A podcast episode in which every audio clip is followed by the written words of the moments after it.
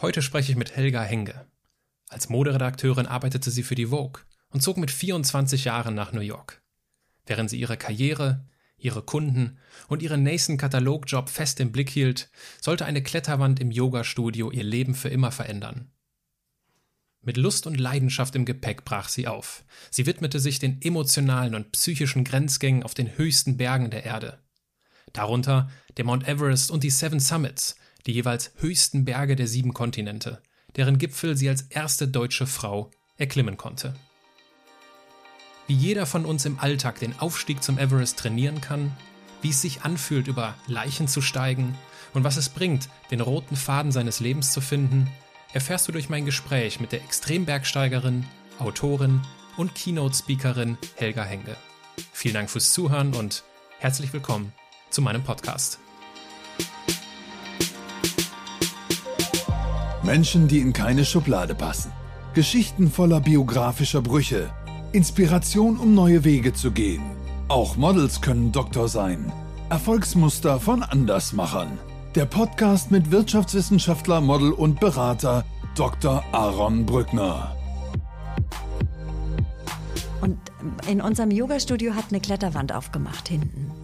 Und ich war auf einer Fotoreise für die Vogue schon mal beim Klettern gewesen und habe gedacht, Mensch, das ist eigentlich spannend, das fasziniert mich, das würde ich irgendwann mal ausprobieren. Das Gewissen ist immer da, ist, du hast es erst geschafft, wenn du wieder unten angekommen bist. Es ist in der Nacht, in der Dunkelheit, dass du ihnen begegnest. Und ich weiß, den ersten, der Lupsang hat sich zu mir umgedreht und hat gesagt, not afraid now. Und ich hatte gesagt, na, mir geht's gut, alles gut, wunderbar, meine Füße waren warm, alles okay, ähm, ich habe keine Angst. Und dann hat er gemeint, meine Hand genommen und ganz fest gedrückt und hat mir in die Augen geschaut und gesagt, not afraid now. Und ich so, oh, jetzt kommen die Leichen. Wenn du nur hingehst, um mit der Gipfelkrone nach Hause zu kommen, dann geh auf keinen Fall. Dass uns Helga in dieser Folge mit auf den Everest nimmt, habe ich der Empfehlung von Podcaster Erik Lorenz zu verdanken. Sein Podcast Weltwach ist eine absolute Audioempfehlung. Er interviewt Abenteurer wie Reinhold Messner, Rüdiger Neberg oder eben Helga Henge. Aber so weit, so gut. Lass uns endlich aufbrechen. Der Everest wartet. Helga, ja. danke, dass du dir die Zeit für dieses Gespräch nimmst. Schön, dich zu sehen und schön, dich zu sprechen. Äh, wir sitzen hier in Mechernich, mhm. in einem, was ist das, Lehrerzimmer? Ich weiß ja, es gar nicht. Ja, ja. Soll das Lehrerzimmer sein, genau. Wo du heute Abend einen äh, Vortrag hältst. Ja. Aufgrund eines Projekt Nepal-Tages, wenn ich das richtig verstanden mhm. habe, ne? Mhm. der morgen stattfindet. Ja. Das heißt, du wirst Acht- und Neunklässler beglücken, äh, mit deinen Everest-Geschichten beglücken.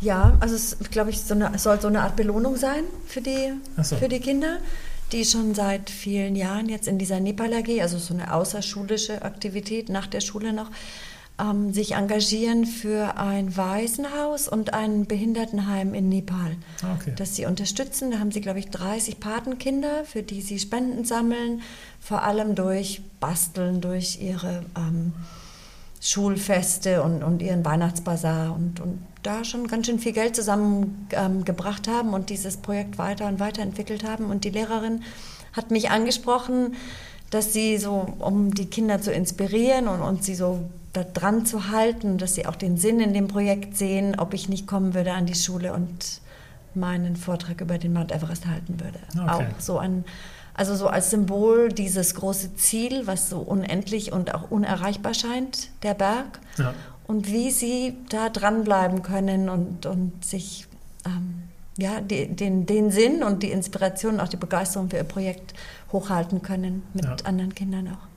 Ich habe das Gefühl, wir sprechen auch später noch über den Everest. Ja, gerne. aber, aber, lass uns doch äh, im Alltag beginnen. Wie stellst ja. du dich jemandem vor, wenn du gefragt wirst, wenn du gefragt wirst, was du beruflich machst? Ähm, ich ich sage, dass ich Rednerin bin, Vortragsrednerin. Welche Frage wird dir dann als nächstes gestellt? Über was ich spreche. Über dann, was sprichst du dann? Dann so? sage ich, dass es ähm, Inspiration ist. Und die meisten fragen dann nicht weiter. Ach, dann ist schon vorbei? Ja. ja okay. Ja. Was steht denn auf deiner Visitenkarte? Um, ähm, da steht, oh Gott, ich weiß gar nicht, da steht, glaube ich, gar nichts drauf. Okay. Also auf, auf, der Website steht ähm, Keynote Speaker, Autorin und Extrembergsteigerin. Was, in was möchtest du inspirieren? Menschen Mut machen und sie inspirieren, über sich selbst hinauszuwachsen. Okay. Ich glaube, so in, in einem Satz ist das wahrscheinlich die Essenz. Okay. Wenn du auf dein jetziges Jahr 2018 zurückblickst, mhm. was ist denn so dein berufliches Highlight bisher gewesen? Ein, ein Vortrag bei Airbus, der mich, ähm, das war zum ersten Mal, dass ich die, also sie wollten unbedingt die Seven Summits haben. Okay. Und das ist ein Vortrag, den ich so im Kulturellen schon gehalten habe, beim DAV und, und für Menschen, die sich wirklich jetzt für den Berg interessieren. Ähm, für eine Gruppe von Managern aus Sales und Marketing bei Airbus, die mit Bergsteigen und, und den Seven Summits jetzt gar nichts am Hut haben, konnte ich mir das schwer vorstellen. Aber die wollten das unbedingt und die wollten es unbedingt auf Englisch. Und dann ja, musste ich den Vortrag ganz neu aufbauen, ganz neu gestalten. Den Everest-Vortrag mache ich schon lange und der ist, mhm. der Everest ist sehr dieses Sinnbild für große Herausforderungen, mhm. für so was Großes sich zutrauen und dann diesen langen Weg zu gehen, dieses Ziel auch zu erreichen. Die Seven Summits ist ist ein globales Abenteuer, ist, ist auch eher ein, ähm, also da ist man auf der ganzen Welt auf jedem höchsten Berg, auf allen Kontinenten. Und es ist natürlich sehr stark, was, was globale Firmen auch, auch haben. Die müssen auch auf der ganzen Welt sein und müssen mit ganz unterschiedlichen Kulturen und ähm, Menschen zusammenarbeiten in ganz unterschiedlichen Teams und zurechtkommen und, und gemeinsam ein Projekt auf die Beine stellen. Also da sind schon viele Parallelen. Aber mhm. das auch umzusetzen, hinzubringen, 90 Minuten vorne zu stehen und, und über, also mit, mit leuchtenden Augen über die Seven Summits zu erzählen und diese Menschen alle auch mitzunehmen auf den Weg, das fand, war eine Wahnsinnsherausforderung für mich. Ist es dir geglückt? Ja, Gott sei Dank. Woran, woran erkennst du das für dich, dass dir das geglückt ist? Die sind alle aufgestanden und haben geklatscht zum Schluss. Okay. Und das ist selten. Also es ist selten, dass, dass die Menschen, also die klatschen schon meistens, auch aus Höflichkeit natürlich schon auch, aber dass sie alle aufstehen und, und sagen, sie hatten Tränen in den Augen und es war so eine tolle Reise und, und ja. so eine Inspiration. Das, ähm, das hat mir viele, viele schlaflose Nächte vorher bereitet. Es war richtig, also das, das ist nicht zufällig, dass man auf den Everest steigt und es ist nicht zufällig, dass man eine gute, einen guten Vortrag hält. Das ist bloody hard work. Mhm. Und wenn sich das gelohnt hat, all den Verzicht, den man in den Wochen vorher auf sich genommen hat, um dieses Projekt ganz, ganz besonders zu einem ganz besonderen Erfolg zu führen, das ist, glaube ich, das, das Schönste, was man im Leben machen kann. Mhm. Und das gibt einem unwahrscheinlich viel Kraft für alle anderen großen Projekte, die jeden Tag auf uns warten und die einem, also die man im Leben teilweise zugeteilt bekommt und sich teilweise auch selber aussuchen kann. Mhm. Ich würde gerne herausfinden, wie du dazu gekommen bist, dass du diese, diese Kraftquellen äh, für dich erschließen mhm. konntest. Mhm. Und würde gerne vorne anfangen. Okay. Bei deiner Kindheit. Ja. Mhm. Wo und wie bist du aufgewachsen? Ich bin in Chicago geboren. Meine Eltern sind beide Münchner. Mein Vater hat aber lange in Amerika gelebt, als Arzt gearbeitet. Und ähm, ich war das erste von sechs Kindern und bin da aufgewachsen, bis ich sieben Jahre alt war. Dann sind wir nach Deutschland gezogen. Mein Vater hat die Zelte abgebrochen, wir sind nach München ausgewandert und ich bin dort auch gleich in die zweite Klasse gegangen und war eine, ich glaube, so die erste große Herausforderung, diese Umstellung von, ja, von einem sehr behüteten, ein, ein sehr eingebetteten Leben in Chicago, wo mein Vater eine große Praxis hatte und, und ein großes, einen großen Haushalt auch mit vielen Schwestern und viel Physiotherapie und, und wirklich, das war so ein, ein großer Haushalt, so ein riesiger Tisch, wo alle zusammen gegessen haben.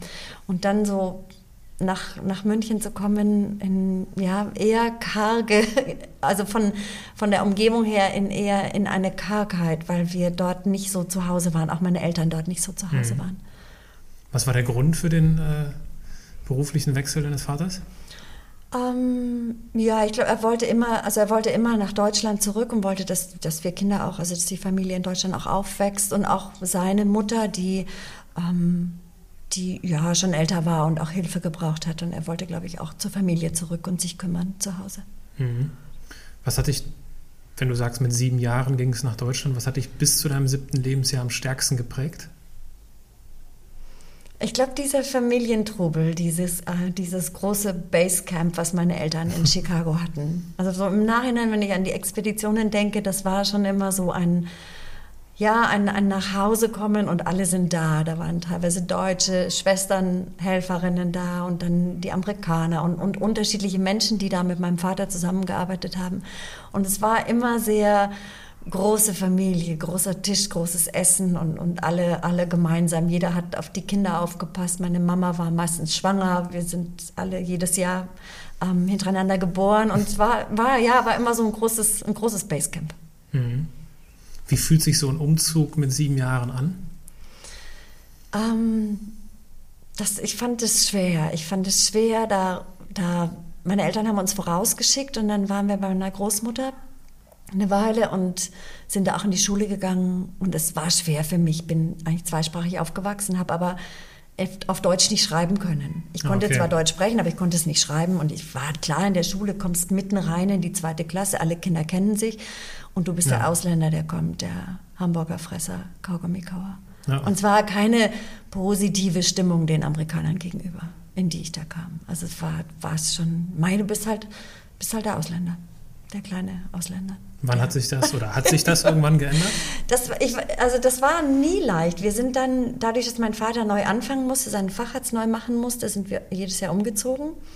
Sind nach Kaufbeuern und dann wieder nach, nach München und ich bin jedes Jahr in eine andere Klasse gegangen. Und das war schwer. Erst als ich, ähm, als ich ins Gymnasium gekommen bin, ist dann, war dann eine, eine Phase, wo, wo ich fünf Jahre an der gleichen Schule war. Mhm. Aber ich bin kein so, so Mensch, der schon so Kindergartenfreunde hat von ganz mhm. früher. Also das ist, das haben meine Kinder haben das jetzt. Sie haben, sie sind mit Kindern zusammen und immer in der gleichen Schule, in der gleichen Kita mhm. gewesen und haben so ein, ja, so ein Netzwerk von, von ihrer Welt. Das, das hatte ich früher nicht.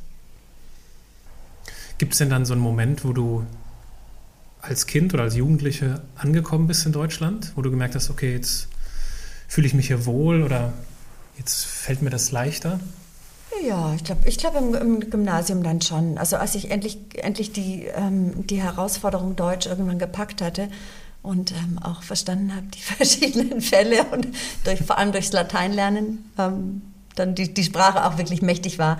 Ähm, ja, ich glaube, ich bin dann, bin dann schon angekommen ich glaube nie so ganz, weil meine Eltern auch nie so ganz angekommen sind. Ich glaube, mein mhm. Vater ist nie mehr ganz in Deutschland angekommen, wirklich. Das so dieses, ja, dieses Basecamp und dieses, dieses soziale Eingebettetsein, das, ich glaube, das haben meine Eltern nie, nie mehr wiedergefunden. Also nicht so, wie es, wie es in Chicago war in ihrer Umwelt. Und ich, ich bin auch, also ich weiß, dass der einzige Gedanke, den ich hatte, als es dem Ende zuging mit dem Abitur, war, dass ich nach Amerika möchte. Also ich wollte nicht nur nach Amerika, ich wollte unbedingt nach New York. Mhm. Das war so mein großer Traum. Ist ja auch so ein bisschen wieder ja, der Schritt in zurück. die frühere Heimat. Ne? ja. Du hast dann ja als äh, kleines Kind relativ intensiv das Aufbrechen gelernt. Mhm. Ja. Ähm, hat dir das, oder siehst du das im Nachhinein so als mentale Grundlage, regelmäßig auf neue Expeditionen zu gehen, die Heimat äh, hinter sich zu lassen, dass da möglicherweise so das Fundament gelegt wurde? Ja, wahrscheinlich schon. Ich habe noch nie so drüber nachgedacht, aber wahrscheinlich schon. Also was ich so vom, von meinem Vater sehr mitbekommen habe, das war immer, ihr müsst raus aus der Welt. München mhm. ist, ihr müsst raus. Der wollte, dass alle wenn die Schule zu Ende ist, wenn diese Schullaufbahn abgeschlossen ist, bevor das Studium beginnt, dass alle von uns rausgehen. Nach Amerika, nach Neuseeland, wenigstens ein Jahr als Ausländer ins Ausland gehen und in, in die Fremde gehen und, und Eindrücke aufnehmen, die man zu Hause in diesem Eingebettetsein nicht hat. Das war, also das war immer seine treibende Kraft, glaube ich. Und das war, was uns Kinder, glaube ich, sehr ähm, nicht alle, nicht meine Geschwister waren, also ich habe zwei Geschwister, denen der hat das gar nicht getaugt. Die waren, die waren sehr bodenständig und sehr froh, mhm. zu Hause zu sein. Und andere sind gegangen und auch nie mehr wiedergekommen. Mhm. Also es hat sich dann sehr verteilt über die Welt. Welchen Ratschlag deiner Eltern oder Großeltern möglicherweise hast du nicht an deine Kinder weitergegeben? Habe ich nicht an meine Kinder weitergegeben. Hm. hm kann ich jetzt nicht so sagen. Also ich, was, was ich schon, was ich, ich kann eher sagen, was ich so übernommen habe von meinen Eltern, was mich schon stark beeindruckt hat, waren, war diese, dieser Aufbruch in, in die Ferne raus. Und das ist bei mir bei meinen Kindern sehr wichtig. Mir ist mhm. wichtig, dass sie, dass sie viel sehen von der Welt, dass sie sehen, wie andere Menschen leben, andere Kulturen, andere Religionen. Ähm, dass das, was zu Hause, und vielleicht ist es mir besonders wichtig, weil sie eben so so eingebettet und behütet aufwachsen. Also wir gehen fast jede Ferien irgendwo hin und, und viel auch ans andere Ende der Welt. Mein Mann ist Gott sei Dank auch sehr ähm, reiselustig und das mhm. finde ich ganz wichtig. Also vielleicht viel mehr noch heute, als, als es damals war. Damals war das viel ungewöhnlicher, was mein Vater gefordert hat, dass wir rausgehen, dass wir uns Dinge zutrauen, die größer sind und, und die, die weiter sind, als, als unser Horizont das so zu Hause war. Und das, glaube ich, das möchte ich meinen Kindern auch mitgeben. Hm. Das war für mich eine ganz, eine ganz treibende Kraft, glaube ich. Da hat er bei mir genau ins Herz getroffen und das möchte ich meinen Kindern auch geben. Für was warst du als Kind Feuer und Flamme? Ähm, für die wilden Sachen mit meinem Vater. Der war, ähm, der war Arzt und hat die ganze Woche über gearbeitet und kam dann am Wochenende nach Hause und hat mit uns immer irgendwas Wildes gemacht am Wochenende. Also nicht so das, was meine Mutter war, so das, das Basecamp und das ganz normale zu Hause, so die Routine. Und er kam und es war immer was will. Es hatte immer viel leider mit Arbeit auch zu tun, was uns nicht so gefallen hat als Kinder. Es war zum Beispiel den ganzen, bei meiner Großmutter, diesen riesigen Garten, das ganze Laub zusammenrecheln. Das war jetzt nicht so spannend, aber es war seine Aktion Sonnenschein. Und dann ein riesiges Feuer zu machen, so hoch, dass die Feuerwehr kommt. Also, das war die Zielsetzung, oder was? Das war die Zielsetzung, dass es irgendwas ganz Außergewöhnliches am Schluss passiert. Ja, Horror für meine Mutter und größte Freude für meinen Vater. Mhm. Ja, wenn irgendwas dramatisch geändert hat. Und wofür hast du dich in deiner Schulzeit am meisten interessiert? Mm, ich wollte, also ich war schon, ich wollte unbedingt, ähm, ich wollte am liebsten für National Geographic arbeiten und durch die ganze Welt, um die ganze Welt reisen als rasender Reporter, als Journalistin und aus der ganzen Welt berichten. Das war so mein Traum. Wie ist es dazu gekommen, zu diesem Traum? Das weiß ich gar nicht so. Das, das war, weiß ich gar nicht. Also das war, das war so mein Berufswunsch. Ich habe auch angefangen, ich habe angefangen Spanisch zu lernen, ich habe angefangen Russisch zu lernen. Ich wollte ja, ich, das konnte ich mir gut vorstellen für mich. Ich konnte mir gut vorstellen, dass ich ähm, berichte aus der ganzen Welt, dass ich überall hinfahre und schaue, wie leben diese Menschen und was machen die und, und das so als, mein, als meine ähm, Aufgabe zu sehen. Was war denn die Situation, oder gibt es so eine Situation, wo du das das erste Mal bewusst, wo du das erste Mal bewusst wahrgenommen hast, dass das deine, dein Berufswunsch ist? Oder in welcher Situation wurde dir das hm. deutlich? Das weiß ich, also das kann ich nicht so genau sagen. Ich weiß, dass es ein, eins gab, was mich wahnsinnig beeindruckt hat als, als kleines Kind. Also als, da war ich, da, wir waren noch relativ frisch aus Amerika da und hatten zum ersten Mal die Großeltern von meiner Mutter, also die Eltern von meiner Mutter besucht, mit der wir nicht so, also mit, mit denen wir nicht so viel Kontakt hatten. Und die haben uns eingeladen und ähm, die waren gerade von einer Expedition aus dem Himalaya wiedergekommen, aus Tibet und Nepal. Und das war so ein großer, grantiger, alter Mann mit so komischen Haaren, die aus den Ohren rausgewachsen sind von meinem Großvater. Ein Unheim, der sah aus wie so eine große Eule. Und ähm, wir kamen da rein und ich, wir, wir, kannten die ja gar nicht so. Meine Großmutter schon, aber mein Großvater nicht. Und dann mussten wir uns auf diese Kissen setzen am Boden. Und mein Großvater hat den großen Diaprojektor angemacht und hat die Bilder an die Wand. Und zwar so nach Räucherstäbchen hat es gerochen.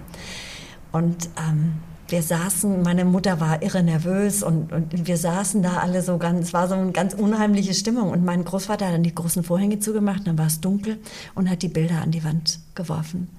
Und das weiß ich noch, das war so, das war so aufregend. Das waren Also das waren meine verzottelten, zerzausten, vom Hochlandwind zerzausten Großeltern, die da mit Rucksäcken und Packeseln und diesen Yaks und den noch zerzausteren Tibetern über dieses Hochland gewandert sind und dann die Klöster und diese goldenen ähm, Gebetsmühlen gedreht haben und auch am Everest vorbeigegangen sind. Und ich weiß auch, am Everest hat meine Großmutter dann so eine Klangschale rausgeholt, so eine goldene, die sie mitgebracht hatte und hat mit so einem Holzstab da drin gerührt und, da entsteht dann so ein außerirdischer Klang, der so ganz so surrt, der surrt mhm. dann so ins Wohnzimmer rein.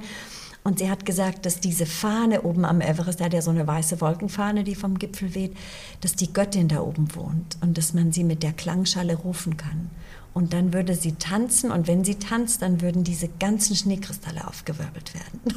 Und ich weiß noch, wie wir nach Hause gefahren sind. Ich saß hinten im Auto. Ich weiß noch, dass ich gedacht habe, wenn ich mal groß bin, dann, dann werde ich da hinfahren und werde schauen, ob mhm. das stimmt. Und auch, auch dieses, ja, dieses fremde Land, diese goldenen Pagoden und, und die, diese Augen des Buddhas, die also auf diesen Stupas drauf sind, das hat mich wahnsinnig fasziniert damals. Wie alt warst du da? Da war ich vielleicht sieben, siebeneinhalb. Mhm. So, ja. mhm. Das habe ich aber dann vergessen wieder. Also das, wir waren da auch nur noch zweimal, glaube ich, bei meinen Großeltern zwar. Aber das habe ich so verbunden mit der großen Welt, mit einer ganz exotischen Welt, die ich jetzt von meinen Eltern her nicht kannte. Und auch einer Bergwelt, die ich auch von meinen Eltern her nicht kannte. Dass es dich tatsächlich in deinem Leben dorthin verschlagen hat, haben deine Großeltern, ich vermute, nicht mehr erlebt? Ähm, mein Großvater nicht, meine, nee, meine Großmutter auch nicht. Mhm. Mhm. Haben sie nicht mehr erlebt. Schade. Ja, ja schade. Mhm. mhm. Wie ging es denn nach der Schule für dich weiter? Ich habe mich beworben, also genau, ich habe mich aber der ähm, Journalistenschule beworben, die ganz renommiert ist in München von der Süddeutschen Zeitung und bin auch in die Endrunde gekommen. Und dann aber haben sie mich nicht genommen und haben gesagt, ich sei noch so jung. Ich habe jung mit 18 Abitur gemacht und ich sei noch so jung, ich sollte doch ähm, ein Praktikum machen, bei irgendeiner Zeitschrift arbeiten und mich im nächsten Jahr wieder bewerben. Und das einzige Praktikum, was ich, also die einzige Zeitschrift, die ich kannte, war Mädchen. Dieses Mädchen, so ein, so ein junges Mädchenmagazin, gibt es immer noch, glaube ich. Und ähm, für die habe ich gemodelt damals mhm. mit meiner besten Freundin und die kannte ich. Und dachte, da habe ich angerufen und habe gefragt, ob ich in, im Sommerferien arbeiten kann. Und ähm, in der Textredaktion, also einfach einen Aushilfsjob machen kann dort, um mal zu sehen, wie, wie das ist eigentlich in der Textredaktion. Und dann habe ich da gearbeitet. Die haben gesagt, ja, sechs Wochen im Sommer, ich könnte die Telefone beantworten, die Leserbriefe sortieren und ja, mich so nützlich machen in der Redaktion. Und das war, das war, das war mein erster Job. Und dann ist ähm, kurz vor Ende dieser sechs Wochen ist die Modeassistentin weinend davongelaufen, weiß ich noch genau, die ist weinend, heulend rausgelaufen, die Tür ist zugeschlagen und sie ist nie mehr zurückgekommen. Und, und dann hieß es, Helga, wenn du möchtest, kannst du in der Mode aushelfen. Hm. Das hat mich jetzt nicht interessiert, die Mode. Also ich war schon in der Schule nicht so der modische Typ. Gab es schon andere Mädchen bei uns in der Klasse, die immer sehr modisch waren. Das war jetzt hm. nicht so meins. Ich habe eher ungewöhnliche Sachen angezogen, die nicht so modisch waren. Und ähm, ja, dann bin ich in der Moderedaktion gelandet. Und das ging schnell dann. Also da ging es schnell. Die Moderedakteurin, also die Modechefin war alleine, die Assistentin war nicht zurückgekommen und war mir dann schon klar, warum sie nicht zurückgekommen ist, weil die Assistentin alle Arbeit gemacht hat und die Moderedakteurin hauptsächlich beschäftigt war, ihre Fingernägel ähm, zu lackieren und ihre Friseurtermine auszumachen. Und da habe ich richtig arbeiten gelernt. Richtig. Ich musste die Models buchen, die Studios buchen, die Klamotten an Land ziehen, zusammenstellen und ins Fotostudio gehen und mhm. die Models anziehen und fotografieren vom ersten Tag an. Ich musste abends die, die Modetexte schreiben. Ich hatte keine Ahnung, ich hatte keine Ausbildung, gar nichts. Die hat mir das, ja, ich musste einfach, das ging. Wie lange hast du das gemacht? Ein Jahr lang. Und wie? Und war gut. Lief, ich bin ja? gut angekommen. Ja, am Anfang klar. Ich wusste gar nicht, wie man Klamotten zusammenstellt. Das hat sie mir schon alles beigebracht und hat mir geholfen, die Studios zu buchen und die hat mich voll ins kalte Wasser geschubst. Und ich fand, also es war jetzt nicht mein Traumjob und eigentlich wollte ich mich ja dann bewerben für die Journalistenschule, aber was ich gerne mochte, war das Reisen. Wir sind sofort nach Paris gefahren zu den Shows, wir sind nach Düsseldorf, um, um die, ganzen, die ganzen Kollektionen von den Designern anzuschauen. Wir haben mit Models, die aus der ganzen Welt kamen, die bei uns in, in, in die Redaktion kamen, ihre Bücher gezeigt haben und Haar und Make-up. Und es war so ganz international. Alle, die so ein bisschen angefangen haben, junge Mädchen, die, die wir auch an den Schulen teilweise angesprochen haben, die für uns gearbeitet haben. Und das hat mir irre Spaß gemacht. Ich konnte eigentlich, also das Einzige, was ich sein musste, war irre fleißig. Ich musste irre viel mhm. arbeiten. Aber dadurch, dass viele arbeiten, durfte ich auch vieles machen. Warum hast du es dann nur ein Jahr gemacht? Ich habe es ein Jahr gemacht, dann hat mich, und ich wollte ja unbedingt nach New York immer noch. Also ich wollte immer noch okay. nach New York und dachte, jetzt bin ich schon Modeassistentin, jetzt bewerbe ich mich in New York und habe also alle Zeitschriften rausgesucht, die Vogue, die Mademoiselle, die Elle, habe ähm, ähm, Letter of Introduction geschrieben und ordentlich weggeschickt und habe, glaube ich, nur eine Antwort erhalten von der Elle, die mir ganz förmlich abgesagt haben. Die anderen haben sich gar nicht gemeldet. Und dann hat eine Freundin von meiner Mutter, die hat bei der Vogue gearbeitet als Moderedakteurin, und die hat gesagt, ich stelle dich jetzt mal meinem Chef vor, der kann dich sicher nach New York schicken, der kann dir helfen. Und ich mhm. sagte, ja klar. Dann bin ich zu dem Chef gegangen, der war ganz schickes Büro, ganz elegant, der war der Chef von der Vogue, von der deutschen Vogue. Und ähm, ich mich klein gefühlt wie eine Maus, aber ich wollte nach New York. Und dann gesagt, ja, ich habe gehört, du möchtest nach New York. Also das finde ich auch, finde eine gute Idee. New York ist sicher sehr schön. Er würde mich nach New York schicken zu einem der drei, der vier, fünf Zeitschriften, die sie dort hätten. Aber ich müsste versprechen, dass ich nach drei Monaten dann wiederkomme und für die Miss Vogue arbeite. Weil das eine junge Vogue war, die sie damals ähm, geplant haben.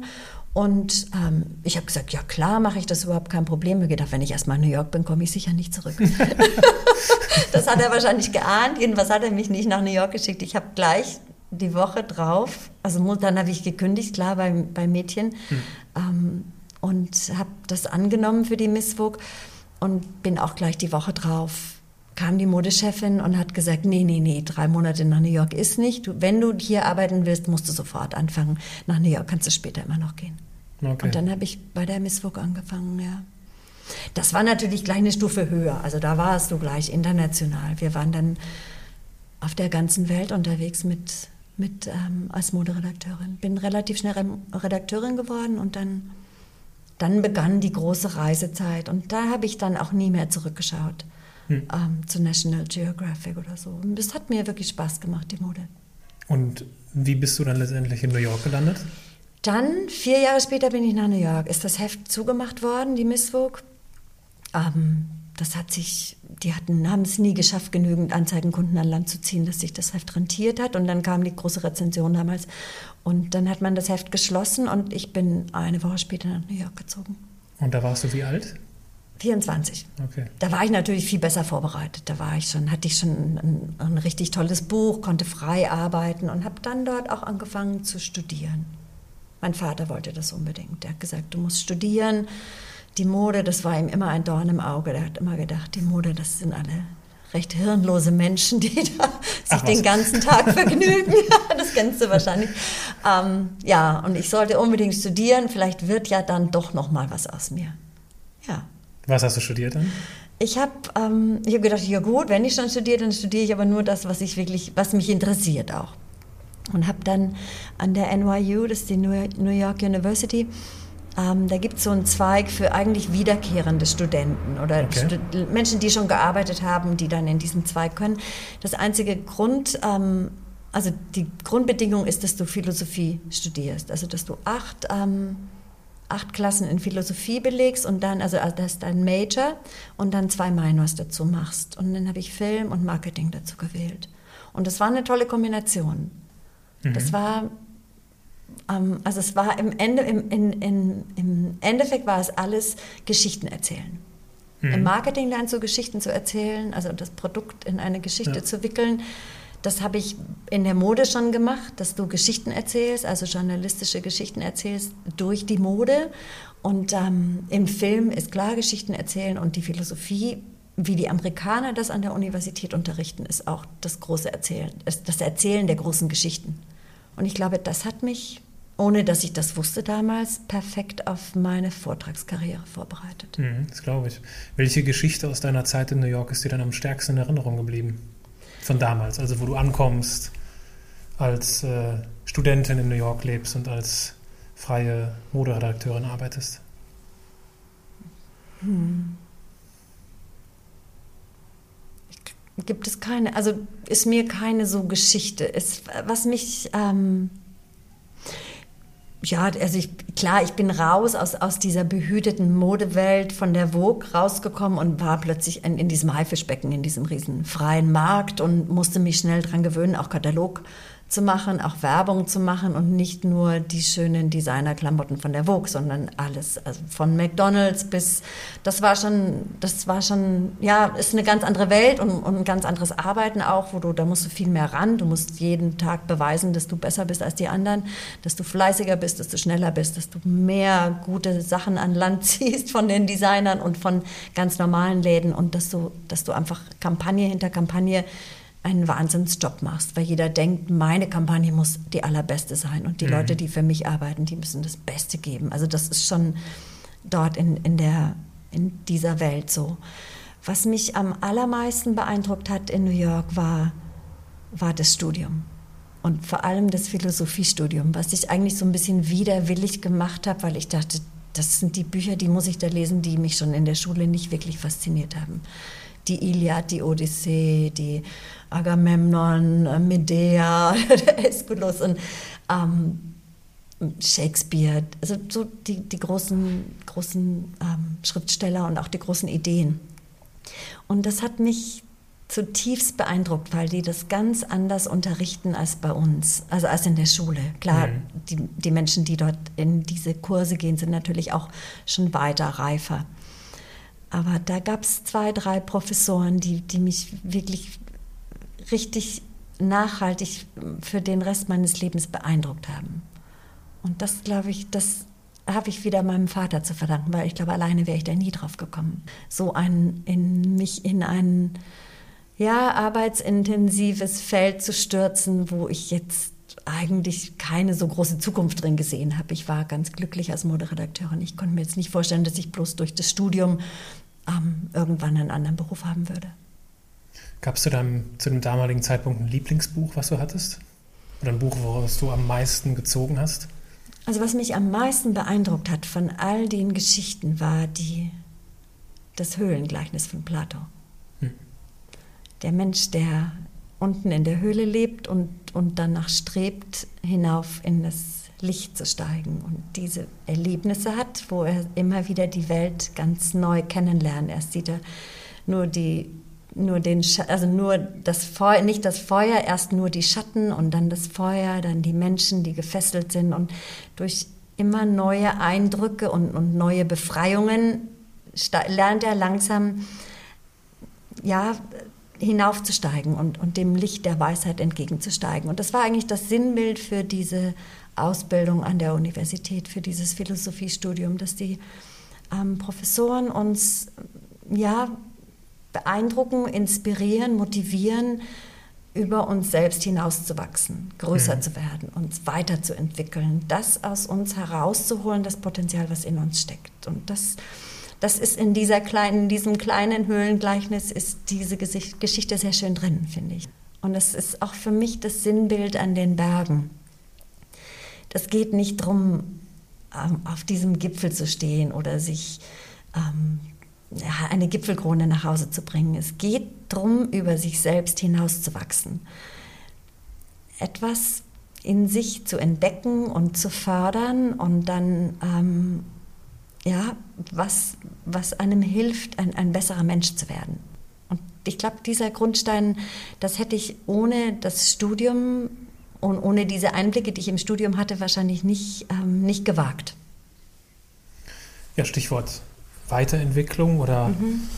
äh, Weisheit. Äh, wie fing das denn dann mit dem Klettern an in New York? Weil im Haifischbecken hat man doch eigentlich gar keine Zeit für solche Hobbys.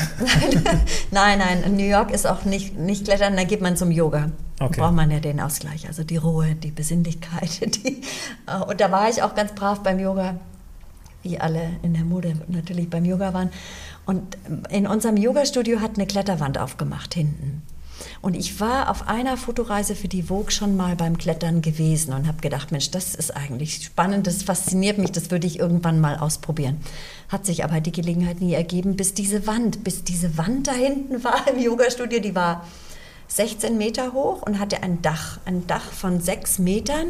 Und die, die Kletterer sind darauf gestiegen, 10 Meter hoch an der senkrechten Wand, dann durch dieses Dach durch, quer rüber und dann nochmal fünf oder sechs Meter bis zum höchsten Dach hinaufgestiegen. Und ich fand das total faszinierend. Und habe einen Freund überredet, mit mir da klettern zu gehen. Und dann waren wir jede Nacht an der Kletterwand. Und da, also durch diese Kletterwand, habe ich dann die Seven Summits entdeckt. Die, ähm, Wie kam das dann?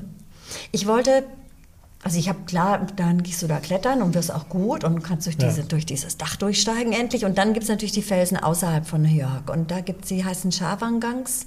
Das ist eines der großen Klettergebiete in Amerika. Das ist ungefähr eineinhalb Stunden von New York entfernt. Und da wollte ich hin, und, also mit den Jungs mit hinaus und war bei Barnes Nobles und wollte mir den Kletterguide kaufen. Okay.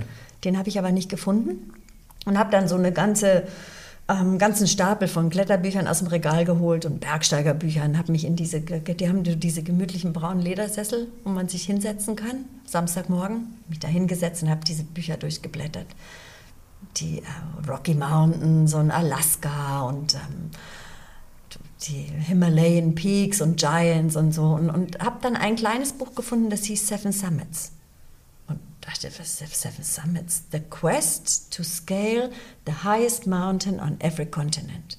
Und gedacht, aha, ich wusste gar nicht, dass es, also ich wusste gar nicht, dass es auf jedem Kontinent so hohe Berge gibt, in der Antarktis oder in Ozeanien und habe dieses Buch angefangen zu lesen und gedacht, was für eine wahnsinnige Idee, auf jedem Kontinent auf den höchsten Berg zu steigen.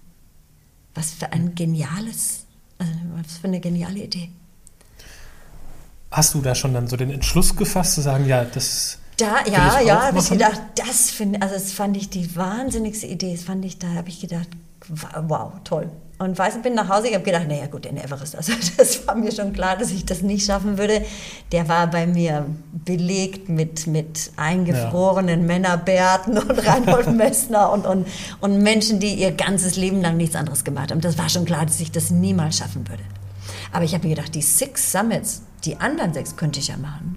Also in meinem ersten völlig überbordenden Enthusiasmus. Ich hatte keine Ahnung vom Bergsteigen kannte die Berge vom Skifahren und dann halt ein bisschen vom, vom Felsklettern.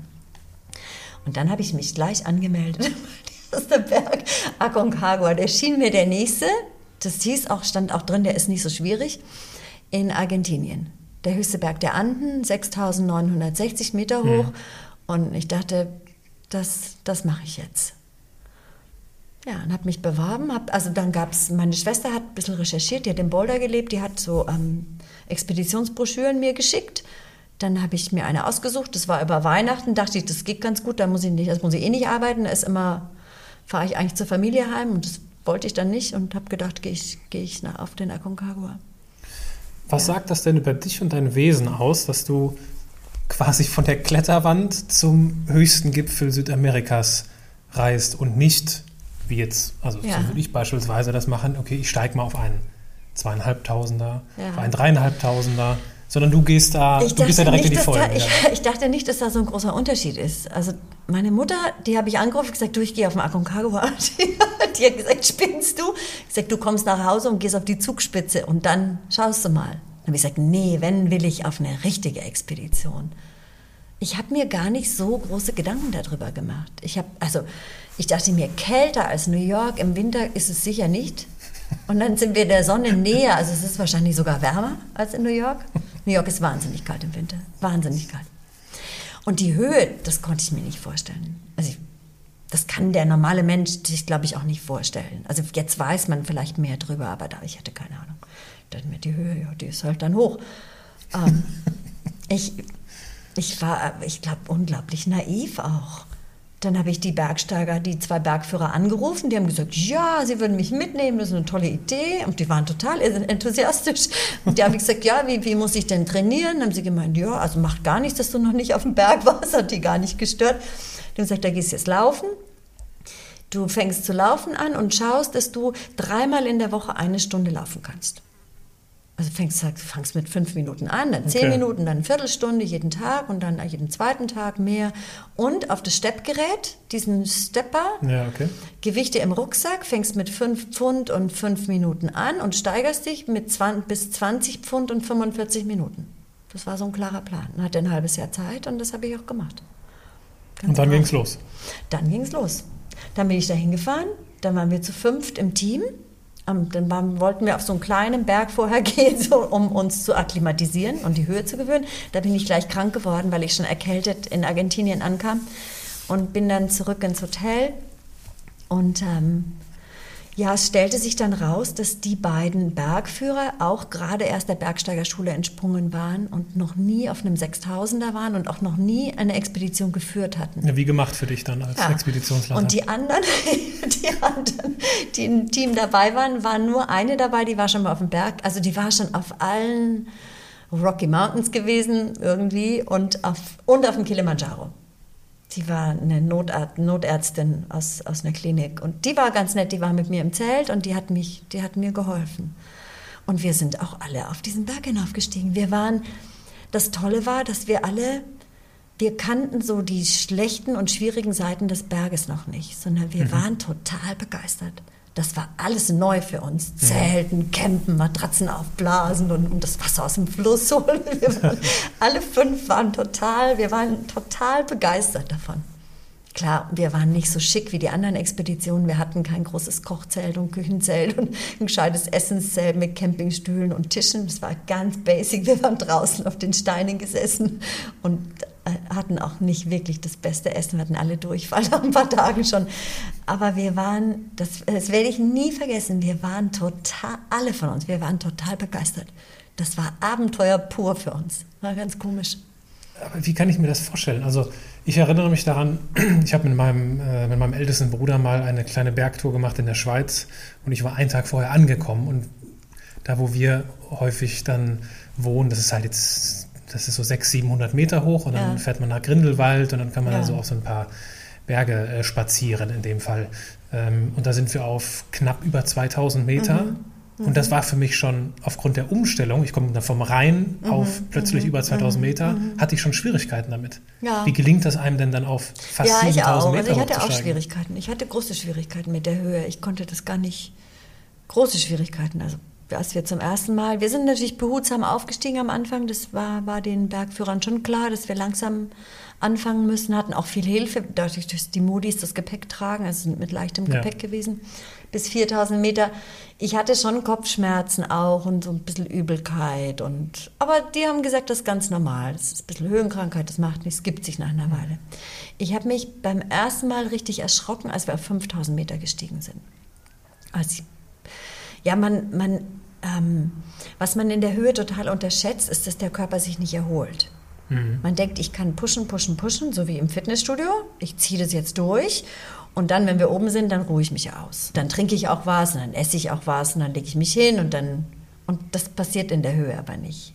Du, pusht, pusht, pusht und dann irgendwann ist der Körper bumm vorbei. Dann sitzt du weinend im Geröll. Du kannst nichts mehr trinken, weil dir so schlecht ist und du so wahnsinnige Kopfschmerzen hast, dass du auch keine Tablette mehr runterschlucken kannst. Du kannst nichts mehr essen, du kannst eigentlich gar nichts mehr. Du bist total, als würdest du mit Vollkaracho gegen die Wand laufen. Und da brauchst du dann schon jemanden, der dich an die Hand nimmt und dir das erklärt und, und Hoffnung macht auch, dass es wieder besser wird und dass du wieder rauskommst und dass du, dass du lernst, deinen Körper viel besser zu beobachten. Du musst viel früher merken, Mensch, jetzt kriege ich langsam Kopfschmerzen, vielleicht sollte ich mal eine Pause machen, was trinken und ein bisschen langsamer gehen. Also man, man muss schauen, dass man die Möglichkeiten erkennt, die man hat, bevor es immer weniger werden und man dann so an, an, gegen die Wand läuft. Ich hatte das große Glück damals und es war purer Zufall, dass der, der Bergführer meiner Großeltern zur gleichen Zeit am Berg war wie ich. Das war der Cäsar. Der Bergführer von deinen Großeltern? Der Bergführer von meinen Großeltern, mit denen meine Großeltern immer in Grindelwald auch und überall ja. unterwegs waren und meine Mutter damals mit 15 schon am Matterhorn war Ach, mit was. ihm.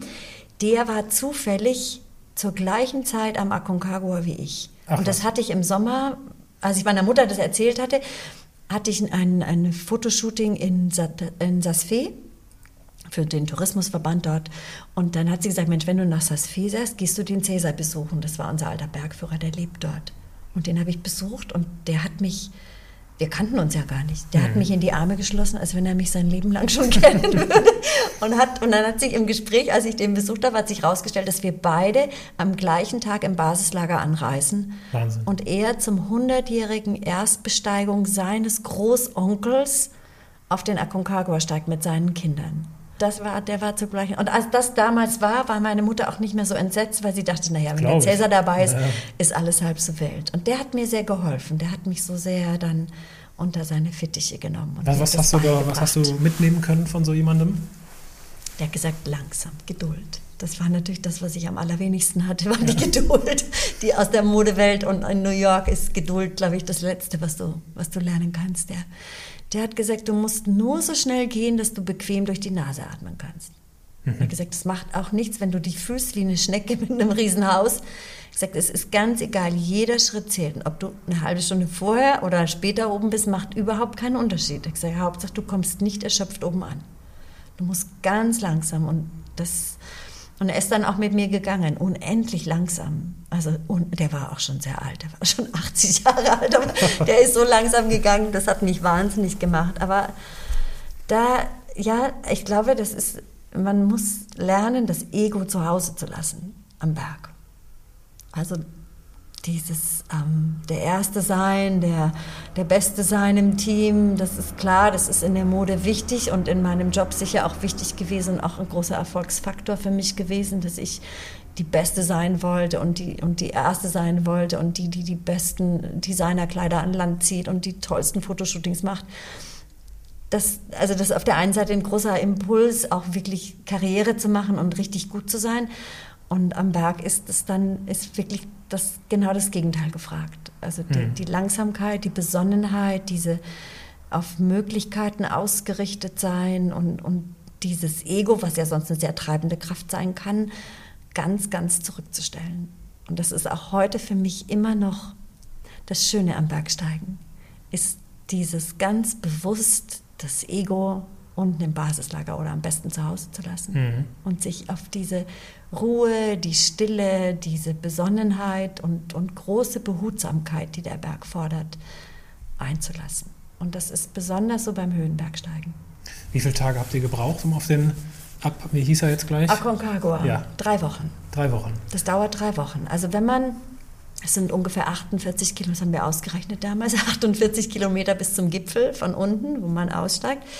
Wenn man die jetzt nebeneinander legen würde, würde man das in einem langen Wochenende gehen können. Ja, aber Wenn man es auf 7000 Meter aufstapelt, braucht man drei Wochen. Und ja. zwei Höhencamps, die man vorher einrichtet und auch aufsteigt und ja, dann okay. wieder absteigt. Und das ist dieses Auf- und Absteigen, den Berg nach und nach kennenzulernen, seine Grenzen zu testen, zu sehen, wie bewege ich mich, wie, wie fit bin ich, mhm. wie, wie im Team, also im relativ zum Team natürlich, wie sind die anderen, wo muss ich mich einsortieren, ähm, wer tut mir gut im Team, weil er noch langsamer ist als ich oder wer tut mir nicht so gut, weil er meinen Ehrgeiz eher an, anstachelt und schneller geht und, und so ja wirklich ganz ähm, behutsam rauszufinden, wo ist mein Platz und wie steige ich auf diesen Berg. Was ist dir durch den Kopf gegangen, als du dort oben standest? Unendlicher Stolz. Ich weiß noch, ich habe mich, es ist so ein ganz kleines Gipfelplateau dort ähm, und so eine richtige Steinplatte, auf der du stehst und du kannst dich plötzlich drehen und drehen und es ist nur noch blauer Himmel. Hm. Und es war, der Aufstieg zum Aconcagua über die normale Route ist jetzt technisch nicht anspruchsvoll. Sagt sogar, man kann den Hund mit draufnehmen, weil ich habe keinen hm. Hund dort gesehen, aber könnte man wahrscheinlich. Ähm, was das Schwierige ist, hat eine, eine ganz lange Canaletta, heißt das. Das ist so eine, so, so eine steil aufsteigende Geröllhalde, durch die man aufsteigt mit Steinen, die sich bewegen. Also manche sind fest, manche sind wackelig und manche rutschen. Und da steigst du fast 600 Höhenmeter auf. Ist brutal. Also wenn man seinen inneren Schweinehund mal kennenlernen möchte, ist der beste Platz auf, der, auf Erden, um dieses Durchhaltevermögen, dieses die kleinen Schritte zählen. Und wenn du dann nach, ich glaube, elf Stunden Aufstieg oben ankommst, ich war total überwältigt. Also du gehst durch so viele Emotionen durch bei diesem Auto, die sagen, ich kann das nicht, ich schaffe das nicht, ich, ich kann nicht mehr, ich will nicht mehr, ich will überhaupt nicht mehr. Macht überhaupt keinen Sinn. Also du, du gehst durch dieses ganze Spektrum durch, ja. alle halbe Stunde wieder durch. Nee, ich mag jetzt nicht mehr. Wenn ich jetzt umdrehe, dann könnte ich noch, nein, also das ist auch schon ganz schön weit zurück jetzt. Und, und, und die anderen, die sind schon voraus. Naja, also wenn ich mich beeile, dann kann ich mit, also dieses ganze, ja. ich glaube, was wir im, im richtigen Leben genauso machen, nur nicht so, nur nicht so eng zusammen und so intensiv. Aber du gehst durch all diese Dinge durch. Und dann stehst du oben und hast das geschafft und hast das Gefühl, dass, dass sich all das gelohnt hat, für was du gekämpft hast. Ich glaube, das ist im richtigen Leben ganz oft schwer, dass wir vorher nicht einschätzen können. Also ich glaube, viele Menschen sind schon bereit, sich richtig zu plagen und sich richtig Mühe zu geben für Dinge, wenn wir uns sicher sein könnten, dass sich's lohnt. Und das ist, macht es oft so schwierig, sich auf Projekte einzulassen und, und, und zu sagen, Mensch, das probiere ich jetzt, da setze ich alles ein. Mit dieser Unsicherheit schafft man das und schafft man es nicht. Und ich glaube, das kann man am Berg ganz schön üben, weil auch am Berg weiß man nicht, ob man es schaffen wird oder nicht. Jetzt ist ja zu anderen Situationen, zu einem großen sportlichen Erfolg. Ich erinnere mich, ich erinnere mich an meine Radrennen von früher dieses Gefühl, dieses, äh, ich habe es endlich geschafft und bin durch und im Zweifel vielleicht sogar eine gute Platzierung erreicht. Ja. Aber dann ist das Rennen ja tatsächlich vorbei und ich ja. habe wirklich geschafft. Ja. Als Bergsteiger, wenn ich oben stehe, muss ich ja nochmal runterkommen. du musst runter, ja. ja, ja. Ah, wie, ja. wie gehe ich denn damit um, wenn ich oben auf dem Gipfel stehe, glücklich bin? Ab wann fällt mir dann wieder ein, ach Moment, ich muss jetzt ja noch 48 Kilometer zurückgehen? Das, ähm, das begleitet dich beim Aufstieg. Das ist ganz wichtig. Also das ist vielleicht das Allerwichtigste am Berg, ist das, der Gipfel ist genau der halbe Weg. Also genau die Hälfte des Weges. Und du musst beim Aufstieg einplanen, dass du noch zurück musst. Also du musst mit jedem Schritt überlegen, ähm, wenn ich jetzt noch eine halbe Stunde weiter aufsteige, muss ich eine halbe Stunde länger runtergehen. Oder nicht ganz so lang, weil es runter schneller geht, aber also du musst die Kraft einplanen. Ja. Das macht es schwer. Also es macht den Aufstieg schwer. Das glaube ich. Weil die meisten Menschen beim Abstieg sterben am Berg. Also nicht beim Aufstieg, auch am Everest. Am Everest, die meisten Menschen, die am Everest sterben, sterben, nachdem sie den Gipfel erreicht haben, weil sie den Rückweg, den Rückweg zum letzten Camp nicht schaffen. Diese 500 Höhenmeter nicht mehr schaffen, weil sie beim Aufstieg ihre ganze Kraft ausgegeben haben und, und am Rückweg sich irgendwann hinsetzen und merken, dass nichts mehr da ist, gar nichts mehr übrig ist und der Körper sich eben auch nicht erholt dort oben, sondern dass man im Gegenteil mit jeder Minute, auch wenn man nur sitzt und atmet, schwächer und kälter wird. Mit Blick auf den Everest, ähm, jetzt hast du den ersten der Seven Summits ja bestiegen. Ja, wie, viel, ja. wie viel strategische Kalkulation steckt dir denn jetzt hinter deinen Besteigungen? Also bist du dann, hast du dir gedacht, so, jetzt kommen die nächsten Six oder wie ja, bist du dort vorgegangen? Ja, da hat mich die Strategie leider, leider gleich abrupt verlassen. Ich bin, glaube ich, gar kein strategischer Mensch. So einen langen Plan, also in Retrospekt habe ich den dann schon gehabt, aber in dem Moment nicht. Ich habe mich gleich, ähm, ich habe gleich einen Schweizer Bergführer kennengelernt von einem anderen Team, den mir der Cäsar vorgestellt hatte. Und er hatte mir kurz drauf geschrieben, Mensch, wir gehen nach Peru ganz toll und, und äh, magst du mitkommen? Ich habe schon drei Männer im Team aus der Schweiz und hast Lust mitzukommen? Und mich sofort beworben, bin gleich mitgefahren. Habe mich auch an Peru erinnert, meine Großeltern waren auch in Peru gewesen. Dann kam meine erste Himalaya-Reise, glaube ich, da sind wir Trekking-Tour durch den... Also ich, ich bin eher jemand, der sich dann ablenken lässt. Also der dann sagt, mhm. oh, Peru, Mensch, da wollte ich schon immer mal hin. Und dann, oh, Himalaya, Mensch, meine Großeltern waren am Everest, da möchte ich ins Basislager raufgehen. Also von der Strategie bleibt bei mir immer nicht so viel übrig dann. Es, es wird dann schon Nein, mhm. nein. Also ich war dann auf vielen anderen Bergen. Ich war auf einem kleinen 8000er und ähm, glaube sieben oder acht, sechstausendern, teilweise sehr schwierigen auch und bin dann gleich zum Everest gegangen. Das war der zweite von meinen Seven Summits. Und der wievielte, die wievielte Expedition war das dann? Der Everest war vielleicht die zehnte Expedition. Okay. So, ungefähr. Mhm. Und worin unterscheidet sich die Vorbereitung beim Everest von den anderen Expeditionen, die du um, durchgeführt hast? Ja, die ist, also je höher der Berg, desto länger die Expedition, desto größer die Fitness, ähm, desto mehr Training. Aber das, das steigert sich auf ganz natürliche Weise. Also klar, du fängst nicht mehr bei fünf Minuten Laufen an, du kannst inzwischen fünfmal die Woche eine Stunde laufen und du kannst auch jeden zweiten Tag 45 Minuten mit 25 Pfund im Rucksack auf dem Steppgerät aufsteigen. Also das ist irgendwann, das ist ganz normale Routine und das ja. versuchst du dann, je höher der Berg ist, noch mehr zu steigern, beziehungsweise wenn der Berg technisch ist, wie Amada Blam zum Beispiel, auf dem ich auch war, dann musst du eben Einheiten mehr trainieren ähm, in, im Klettern, im Felsklettern. Okay. Und, und so stellst du das pro Berg ein eigentlich. Also man, ja, Mai, der Everest, klar, das, der Everest ist schwierig für den Everest wirklich zu trainieren, weil die größte Frage am Everest ist natürlich, ähm, bin ich schon fit für den Everest? Also bin mhm. ich schon gut genug, um das zu wagen, um etwas zu wagen, was ja so viel größer ist als ich und unermesslicher ist als ich. Und das ist eigentlich die schwierigste Frage. Wann fühlst du dich fit genug? Physisch oder psychisch? Physisch, physisch. Physisch. Ähm, psychisch, glaube ich, kann man das nicht so im Vorhinein planen.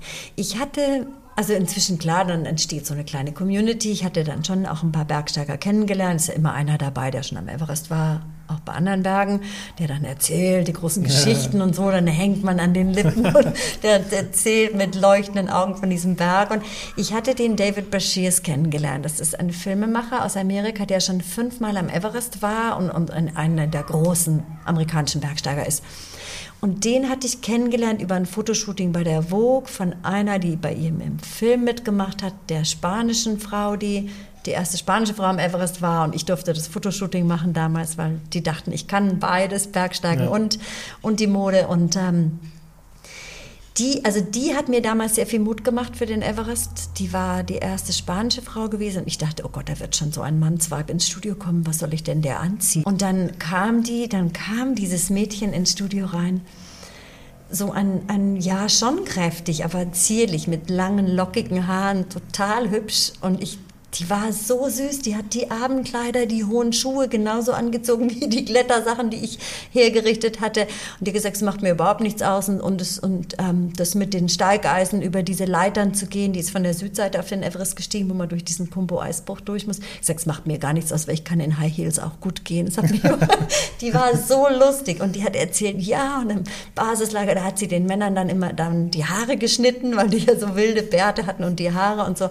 Und sie hat gesagt, es war gut, weil es hatte keiner einen Spiegel dabei und es hat jeder eh eine Mütze getragen. Das war dann nicht so schlimm. Und die war so lustig an dem Tag im Studio, dass ich dachte, als sie nach Hause gegangen ist, weiß ich noch, habe ich gedacht, wenn die das kann, dann kann ich das auch.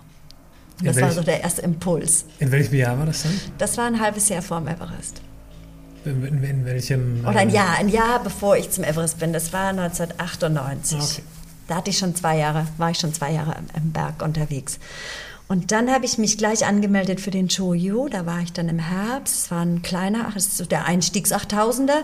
Da sind wir aber nicht zum Gipfel gegangen, aber da war ich super fit. Also da ging es okay. mir richtig gut. Und ich war von all den Männern im Team, wir waren 20 Männer im Team, wir waren nur noch zu dritt oder zu fünf zum Schluss, um zum Gipfel zu gehen mit zwei Bergführern und drei von uns im Team. Und wenn es nicht so viel geschneit hätte, wäre ich da auch zum Gipfel gegangen. Also bin ich mir sicher. Ich war wirklich, ich habe mich mit steigender Höhe gesteigert und bin immer besser geworden, je mhm. höher wir aufgestiegen sind. Und da wusste ich, dass ich das kann. Also dass das ja möglich Gibt es in solchen Situationen auch so also ich vermute ja schon, so Neid oder Anfeindungen, wenn jemand merkt, die hier die blonde Frau ist irgendwie fitter als ich, das geht nicht. Ja, Wie? Nee, um, also ähm, in der Situation nicht. Am Anfang eher. Es ist eher am Anfang von der Expedition, wo man so, und das mache ich ganz genauso, also wo man so ganz einteilt, das siehst du die anderen zum ersten Mal, du kennst ja meistens die Leute nicht, mit denen du gehst, mhm. du siehst die und denkst, hast zwei Schubladen. Die eine Schublade ist, die werden mir behilflich sein beim Aufstieg und die werden mich behindern. In die zwei Schubladen kommen die Menschen rein. Also die werden mehr Ressourcen auf sich ziehen und mehr Hilfe brauchen, bleibt weniger für mich. Und die werden meinen großen Rucksack tragen können, wenn ich nicht mehr kann. Also es sind eigentlich nur die zwei Schubladen. Hat jeder Bergsteiger, bin ich mir sicher. Da kommen die Menschen rein und somit startest du in die Expedition. Und ähm, natürlich bleibt das nicht so. Also ich glaube, wir sind programmiert, dass wir sehr schnell Menschen einschätzen, zu versuchen einzuschätzen und dann während der Expedition ändert sich das ganz dramatisch. Dass ich nie in der Schublade war von denen, die behilflich sein können am Berg, das war schon klar. Also ich war immer in der Schublade eher, oh Gott, oh Gott, hoffentlich macht sie kein Affentheater, kein Zickentheater, hoffentlich zieht sie nicht alle Ressourcen auf sich. Und als sie dann relativ schnell gemerkt haben, dass ich nicht jemand bin, der, der viel Aufhebens macht, dass ich, mhm. ähm, dass ich auch nicht zickig bin, sondern dass ich gern überall mithelfe und auch, auch ein ganz, ganz gut so sozialer Mensch bin im Team und, und gute Laune habe, dann, dann kommst du meistens in eine ganz gute Schublade. Du denkst ja, die ist ganz nett, die wird es nicht schaffen, aber die ist ganz lustig im Camp dabei zu haben und wir können ihr ja dann die großen Geschichten vom Berg erzählen. Eine Frau kann sich im Camp immer nützlich machen. Ja. Da ist in der Küche was zu tun, die Wäsche, da gibt es genügend Dinge. Und ich glaube, so, und wenn du dagegen nicht ankämpfst, sondern dich so einsortierst und sagst, okay, es ist ganz gut am Anfang, wenn sie mich nicht so als, als Konkurrenz sehen am Berg, mhm. ähm, weil ich mich immer schwer tue am Anfang. Mein Körper kann sich ganz schwer akklimatisieren. Also er ist widerwillig. Der mag das, die Höhe überhaupt nicht. Und es dauert ganz lange, bis ich endlich fit genug bin. Über 7000 Meter kann ich die meisten überholen. Weil hm. dann eine, ich weiß nicht, was passiert, aber es ist so aus der Erfahrung her, wenn wir erstmal höher aufgestiegen sind und ich endlich mein Ego und, mein, und all meinen Ehrgeiz im Basislager gelassen habe und mich endlich auf diese Ruhe und, und diese, diese ja, ähm, demütige Haltung dem Berg gegenüber eingestellt habe und, und langsam mich hinten einsortiert habe bei den anderen und, ganz langsam das angegangen bin, dann, dann wächst bei mir die Kraft. Über 7000 Meter bin ich oft viel besser akklimatisiert und komme mit der Höhe viel besser zurecht als andere.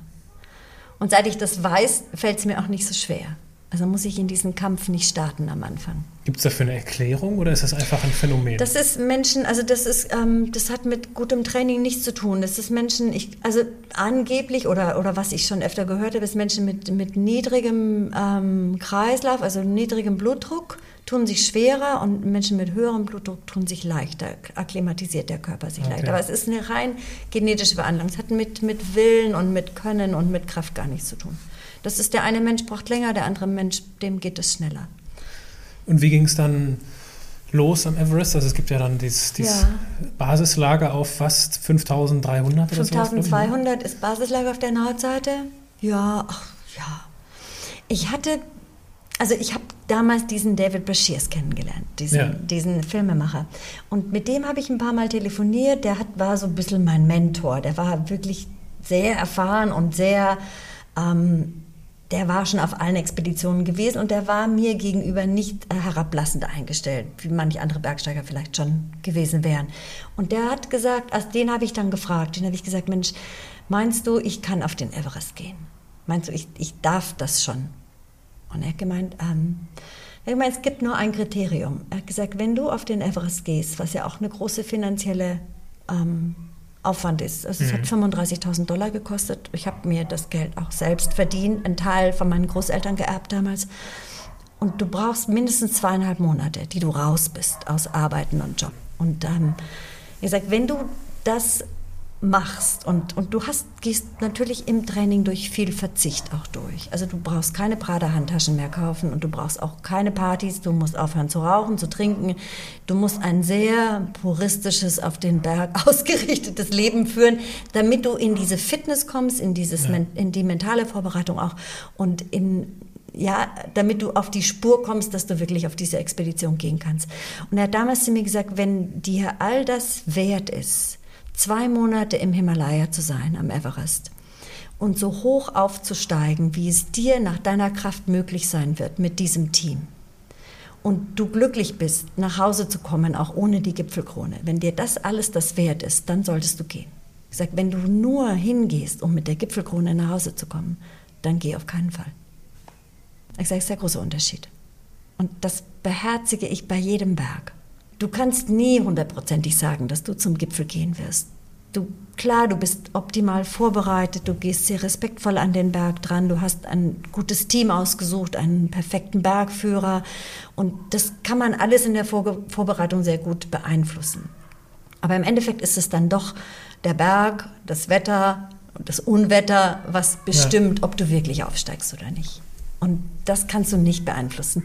Und wenn dir dieser ganze Aufwand am Berg, dieses Rumgekraxel zwischen 7000 und 8000 Meter rauf und runter, Höhencamps aufbauen, anbauen und dieses Essen essen und mit den Sherpas leben und dieses in dieses staubige Tibet da über der Baumgrenze zu Hause, zwei Monate im Zelt, wenn es dir das nicht wert ist und du da keine Freude drin findest, dann solltest du nicht auf den Berg steigen, weil dann bist du nur auf den Gipfel ausgerichtet und dann bist du bereit, weiter zu gehen, als du solltest, wahrscheinlich. Mhm. Also dann, dann, dann ist das alles andere alles nichts wert. Und solche Menschen trifft man auch am Berg. Das ist ganz schwierig. Woran erkennt ganz man die? Gibt es da so Symptome, woran man die erkennt?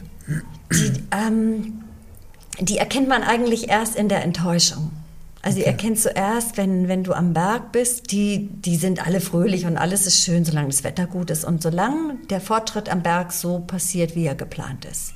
Aber wenn das erste große Unwetter kommt und das erste Zelt davon fliegt und die ersten Seile im Schnee vergraben sind und du merkst, dass das halt wahnsinnige Rückschläge zu ertragen sind und du merkst, Mensch, das wird vielleicht nicht gelingen, dann merkst du, wie schnell die Stimmung bei denen in die Tiefe sinkt und wie schnell der Ärger kommt und der Sinn hinterfragt, hinterfragt wird. Und da merkst du, oh Gott, die, denen ist das Allerwichtigste, ist mit dem Gipfel nach Hause zu kommen. Das ist jetzt ganz menschlich und auch ganz, ganz okay. Also das, es geht jeder aus, einem anderen, aus einer anderen ähm, Idee auf diesen Berg. Aber solche Menschen sind am Berg, können, können gefährlich werden, weil sie, glaube ich, den Umkehrzeitpunkt für sie schwer zu erkennen ist. Also die werden, die werden oft, die sind oft bereit, weiterzugehen, als sie sollten. Und mhm. die werden zur Gefahr im Team. Mit wie vielen Leuten ist man denn da unterwegs? Also wir jetzt so waren, auf, den, auf den letzten... Also wir waren ein, ein, kleines Team am Everest. Wir waren fünf Bergsteiger und da kommen dann fünf Sherpas dazu. Ja. Ein Expeditionsleiter, wir hatten zwei Köche, einen Küchenboy und noch zwei Tibeter, die uns bei uns im Team ausgeholfen haben. Das ist jetzt auf der Nordseite. Das sind lange Wege zwischen den Camps und wird von den Yaks teilweise das, ähm, die Ausrüstung transportiert. Und ja. so ein großes Team brauchst du. Um, also brauchst ein großes Basislager, ähm, damit die Bergsteiger auf den Schultern des Basislagers da hinaufsteigen können. Du brauchst ein großes Support-Team. Was war deine größte Herausforderung beim Aufstieg? Ja, eigentlich das Dranbleiben, das ähm, Durchhalten, sich nicht einschüchtern lassen, die schlechten Tage auch hinzunehmen, ohne zu verzweifeln, ohne den, also ja, das sagt man jetzt so, ohne zu verzweifeln. Klar sind wir auch verzweifelt. Wir haben auch geweint. Ich habe auch geweint am Berg und habe mir vieles anders vorgestellt und habe auch oft oft mal im Zelt gelegen und gedacht, was tue ich mir hier eigentlich an? Wieso muss ich auf diesen Berg steigen? Was ist eigentlich los mit mir? Also das gehört auch dazu. Das ist auch völlig okay. Das ist, das gehört zu einer großen Herausforderung, gehört auch dazu, dass man den Sinn manchmal nicht sieht, dass man sich völlig überfordert fühlt, dass man keine Lust mehr hat und, und nicht mehr mag und sich das ganz anders vorgestellt hat. Und eigentlich weiß man erst dann, dass man auf dem richtigen Berg ist wenn es schwierig wird. Das ist dann ein Berg, wo man wirklich über sich selbst hinauswachsen kann. Ich glaube, das vergessen wir oft. Wir denken, oder ich denke dann in solchen Momenten oft, Mensch, hätte ich mir das vorher nur besser angeschaut und wie konnte ich mir das vorstellen, dass das so leicht wird, wenn doch klar ist, dass das Wetter schlecht werden würde und mhm. wieso haben wir das nicht besser geplant, das hätte man doch gar, also man, dieses hätte, könnte, würde, sollte, das, das, also man hinterfragt dann seine eigene Kompetenz wenn man bei einem Abenteuer, einer heraus großen Herausforderung, die ja keine Aufgabe ist, die man so gut planen kann, das macht ja den Reiz auch aus des Ganzen, wenn man das eigentlich gar nicht kann. Also man kommt mit großen Plänen an so einen Berg oder an, an diese Herausforderung heran. Und dazu gehört zu einer großen Herausforderung, dass es anders wird, als man gedacht hat, dass es wird. Und ich glaube, das ist die große Kunst, zu bleiben, die Energie nicht hineinzustecken, zu rechtfertigen, warum dies und das und, und zurückzukehren auf den Weg, den man hätte gehen müssen, sondern die Kraft in dem Moment dann nach vorne zu richten und zu sagen, okay, was für Möglichkeiten haben wir noch, was können wir noch tun und volle Kraft voraus und nicht, nicht zurück. Also weniger hadern, mehr akzeptieren. Ja, akzeptieren und sagen, okay, wir haben es anders geplant, aber jetzt ist es, wie es ist und jetzt, jetzt müssen wir, brauchen wir einen neuen Plan. Also äh, diese von der starren Vorbereitung, von der man kommt, in, in einen flexiblen Aufstiegsplan zu gehen. Das klingt so leicht, das ist wahnsinnig schwer, weil man ja sich vorher das genau überlegt hat, warum man all diese Dinge so tut. Und es ist aber auch der Reiz an großen Herausforderungen ist, dass es eben anders kommt und dass sich dann die Spreu vom Weizen auch trennt. Dass man dann weiß, okay, das sind die, die bleiben, die haben ein Leuchten in den Augen und die haben noch, da ist Herzblut noch da, die wollen unbedingt und die sind bereit zu kämpfen. Und die anderen, die dann, die dann auch nach Hause fahren. Gab es so einen Moment bei euch im Team, wo sich die Spreu vom Weizen getrennt hat? Ja, viele. so immer wieder. Immer wieder. Also am Everest auf der Nordseite war damals, inzwischen sind die Prozente schon anders, aber damals war es so, dass von 100 Bergsteigern, die den Aufstieg gewagt haben, 80 enttäuscht nach Hause gefahren sind. Oh. Das heißt, und das heißt nicht, dass das Menschen waren, die nicht gut vorbereitet gekommen mhm. sind. Aber das sind Menschen gewesen, die sich das anders vorgestellt haben, die irgendwann gemerkt haben, sie packen das nicht, sie wollen auch nicht mehr, sie können nicht mehr, sie, die, die einfach keine Lust mehr hatten schlecht geschlafen haben, sich schlecht akklimatisiert haben, im Team nicht zurechtgekommen sind, dieses Auf und Ab, dieses ständige Hochsteigen, wieder runtersteigen, diesen Berg so nah zu kommen und der Natur so ausgesetzt sein, die das irgendwann nicht mehr ertragen haben und dann heimgefahren sind. Nicht, mhm. weil sie körperlich nicht stark genug waren, weil sie mental das nicht, mental nicht stark genug waren, glaube ich. Lässt sich diese mentale Stärke trainieren? Ja, sicher. Sicher. Ich glaube sicher, dass man das trainieren kann. Also das kann man jeden Tag in tausend kleinen Sachen trainieren. Also dieses Akzeptieren.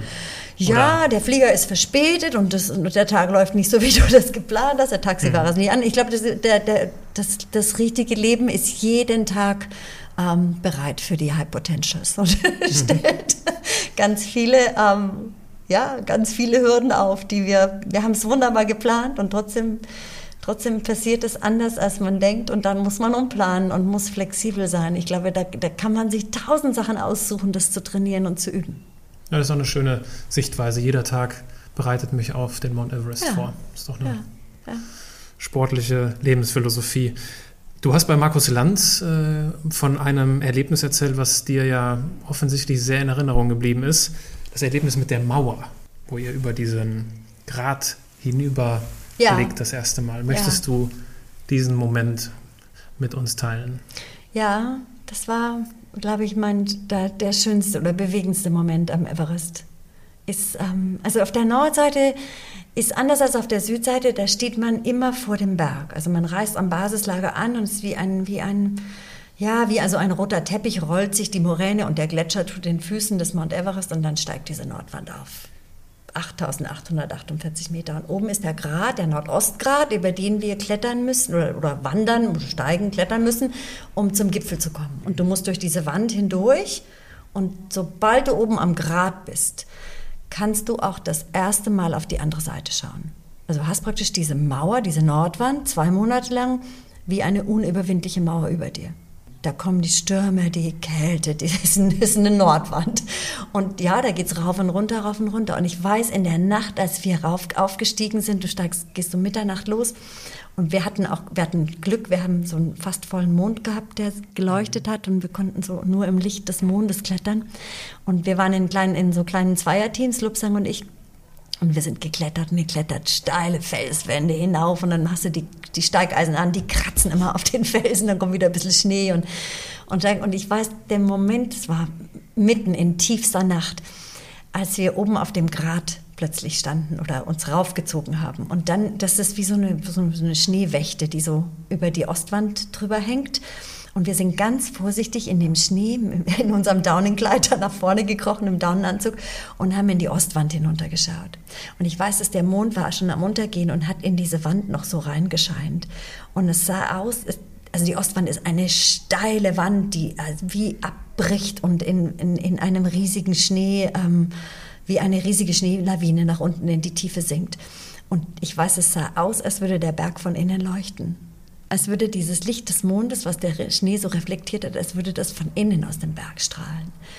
Und waren so tief liegende Wolken über den, über den Tälern und ich mit Lobsam, wir saßen da eine Weile und ich dachte, die ganze Welt schläft jetzt unter diesen tiefliegenden Wolken und wir sind die Einzigen in dieser Nacht, die in dieser Stille der Nacht über die Welt wachen. Und es war so ein ganz, ganz besonderer Moment. Und das war der Moment, wo ich das Gefühl hatte, jetzt verstehe ich endlich, warum ich diese Reise machen musste. Also warum ich hierher kommen musste.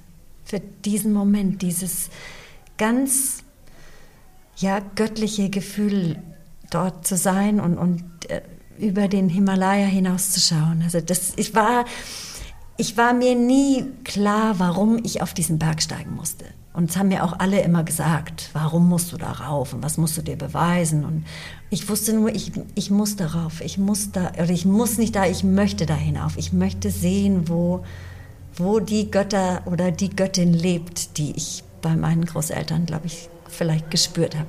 Das war der Moment, wo das, wo das auch zusammengekommen ist. Ich das Gefühl hatte, das, das war richtig, war richtig zu kommen.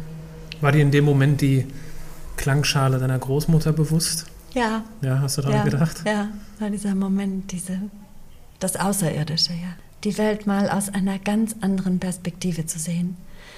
Und es ist auch, also ich das, die Frage ist immer, warum verehren so viele Menschen den Mount Everest, diesen Berg, der ja nicht nur von Bergsteigern verehrt wird, sondern vor allem von den Menschen, die zu, zu seinen Füßen leben. Und einmal an einem Platz zu sein, wo man die Aussicht des Mount Everest hat, also wo man sieht, wie dieser Berg auf die Welt hinausschaut.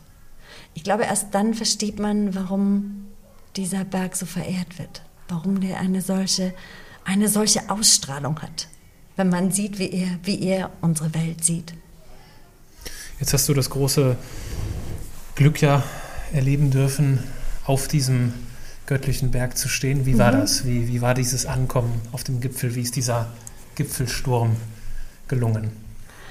Ach, das Ankommen war dann, wir waren schnell gewesen in der Nacht. Dadurch war der Lobsang auch nicht sehr besorgt. Ähm, das ist ein Sherpa, ne? Das der, war der Sherpa, mit dem, okay. mit dem also waren ein Zweierteam. Lobsang war der Chef von den Sherpas, mit dem bin ich gegangen und dann waren noch zwei andere. Okay. Der Jeff und der, und der Kusuka, die sind mit Purba und Kassan gegangen und ähm, wir hatten uns ein bisschen getrennt in der Nacht, weil Kusuka langsamer war und Jeff schneller war und dann sind wir so auseinandergedriftet und waren eigentlich nur wir beide.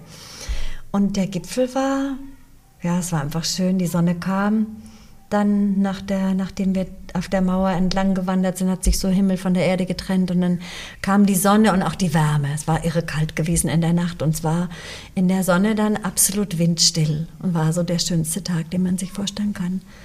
Die Luft ist warm geworden und wir waren dann auch, es ist das Schöne auf der Nordseite ist, dass das Ende nicht so schwierig ist. Also man geht dann relativ mit wenig Höhenmetern, die man noch gewinnen muss, relativ flach auf den Gipfel zu. Und wir waren, der Lupsang und ich, wir waren fast eine Stunde allein am Gipfel. Und hatten ja einen wunderbaren Tag, hatten den Russell, unseren Expeditionsleiter, am, am Funkgerät. Der war die ganze Nacht so herumgewandert wie ein werdender Vater und hat uns beobachtet und eben geschaut, dass wir rechtzeitig die Entscheidung treffen, umzudrehen, wenn es, wenn es eng wird, wenn unsere Kräfte am Ende sind. Und es war, ja, war für diese zwei Monate am Berg, die wir schon dort verbracht hatten, ein, ein ja, der krönende Abschluss. Welches Gefühl ist intensiver, auf dem Gipfel zu stehen oder wieder unten anzukommen? Ähm, ja, also intensiver ist sicher auf dem Gipfel zu stehen. Ist dieses, weil man dorthin fiebert so lange. Also wir haben, glaube ich, drei Jahre über wenig anderes nachgedacht, als über diesen Berg, auf diesem Berg zu stehen. Und ähm, auf der anderen Seite ist immer das, das Gewissen ist immer da, das ist, du hast das erst geschafft, wenn du wieder unten angekommen bist. Das ist schon ein Thema gewesen, was wir in den zwei Monaten jeden Tag besprochen hatten. Wir hatten, glaube ich, nicht einen Tag nicht drüber gesprochen, wer, wann, wo am Everest aus welchen Gründen gestorben war. Weil man ihnen dort oben auch begegnet und weil wir die Fehler, die diese Menschen Bergsteiger gemacht hatten, die den gleichen Traum hatten wie wir, weil wir diese Fehler nicht machen wollten. Und darum geht es, diesen Fehler nicht zu machen. Und das ist schon eingehämmert gewesen bis ins tiefste Innere, dass wir erst, erst wieder, erst wirklich in Sicherheit sind, wenn wir unten sind. Das ist definitiv etwas, was mir, was ich unbedingt herausfinden möchte, weil genau genommen gab es ja vor dir schon eine deutsche Frau, die auf Mount mhm, Everest war, die mhm. Hannelore Schmatz, die mhm. halt, die halt bei, vor Erschöpfung, glaube ich, beim Abstieg, beim, beim Abstieg gestorben ist, äh, wie viele andere verunglückte Bergsteiger ähm, dienen die, ihre sterblichen Überreste ja als Landmarke für andere mhm, Bergsteiger. Mhm, mhm, und bei ihr war das scheinbar so, sie saß einige hundert Höhenmeter über dem Südsattel an ihren mhm. Rucksack gelehnt und ihr braunes Haar wehte im Wind. Und bevor Höhenstürme ihre Leiche den Grat hinunterbliesen, hieß es, dass sich Bergsteiger beim Vorbeistieg von ihren offenen Augen verfolgt gefühlt haben. Was ging denn dir durch den Kopf, wenn du Leichen passieren musstest? Ähm, also wir waren schon vorbereitet. Ich bin an Hannelore nicht vorbeigegangen, weil sie ist auf der Südseite gewesen. Ich war auf der Nordseite. Aber ich bin schon auch, ich glaube, mehreren, mehreren ähm, Bergsteigern, verunglückten Bergsteigern begegnet. Ähm, ich fand das sehr schwer. Also für mich war das sehr schwer. Und ich, ich, das ist auch, ich war wahrscheinlich auch sehr jung. Ich war 32 am Everest und das war, also so oft ich diese Geschichten im Basislager gehört hatte, ich wusste auch, wer das ist da oben und wann und warum die gestorben waren. Also die sind schon, die sind schon noch Mensch für uns und nicht nur irgendwelche äh, Landmarks oder Hüllen, die dort oben liegen. Ähm, ich fand es schwer. Es ist in der Nacht, in der Dunkelheit, dass du ihnen begegnest. Und ich weiß, den ersten, der Lupsang hat sich zu mir umgedreht und hat gesagt, not afraid now. Und ich hatte gesagt, na, mir geht's gut, alles gut, wunderbar, meine Füße waren warm, alles okay, ähm, ich habe keine Angst. Und dann hat er meine Hand genommen und ganz fest gedrückt und hat mir in die Augen geschaut und gesagt, not afraid now. Und ich so, oh, jetzt kommen die Leichen. Und dann habe ich auch gesehen, wie einer, ja, es war so eine, wie so eine kleine Höhle, der lag da und war schon klar, dass es kein Stein war, der da lag, sondern dass es so weich in den Formen war. In dem Schein der Lampe habe ich dann den Körper gesehen. Das ist nicht so, dass da jemand Totes sitzt, der schrecklich ausschaut und verwest ist, sondern das sind Menschen, Bergsteiger, die schauen aus, als hätten sie sich gerade niedergesetzt. Der sah, lag in seiner Höhle, hatte eine Sonnenbrille auf und die, und die, die Flasche an, also die, die Maske auf und war weich gebettet in diesen Daunenanzug und eigentlich wollte man hingehen und sagen, hey, du musst aufstehen, du kannst da nicht schlafen, du musst weitergehen, du musst in Bewegung bleiben, du darfst dich nicht, also die größte Gefahr ist am, am, am Gipfelsturm, sich niederzusetzen und die Kraft nicht mehr zu finden, aufzustehen. Das heißt, größte, das größte äh, Credo ist in Bewegung bleiben. Ganz langsam, aber stetig in Bewegung bleiben. Und das möchte man eigentlich. Und dann merkt man, dass die Daunenjacke ausgeblichen ist und dass er schon lange dort liegt. Und ähm, ich fand es sehr schwer. Also ich fand es sehr, sehr, sehr schwer. Ich, ich, ich, wünschte, ich hätte wie Lobsang auch ein, ein Mantra murmeln können oder ein Gebet oder irgendwas, irgendwas Positives dem entgegenbringen können. Aber ich, ich konnte überhaupt nicht. Ich habe angefangen zu heulen und war, ich war total, das hat mich so belastet, dass ich damit gar nicht umgehen konnte.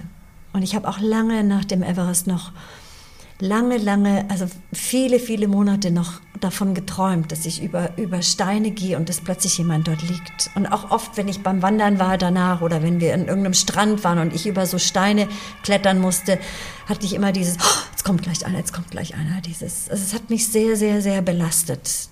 Und ich, ich wünschte, ich wäre damals reifer gewesen und hätte damit besser umgehen können. Es sind ja, ist ja kein Monster, was da liegt, sondern es ist ist ein Mensch, der den gleichen Traum hatte und der mit seinem Traum gestorben ist. Also ich würde auch nicht wollen, dass jemand an mir vorbeikommt und, und sich schüttelt vor, vor mm, Widerwillen und, und Angst und Furcht. Ich würde auch lieber haben, dass so ein Mensch dann ein Gebet spricht und sagt, Mensch, ähm, ja, hoffentlich geht es dir besser, wo du jetzt bist. Die Schapas konnten das gut.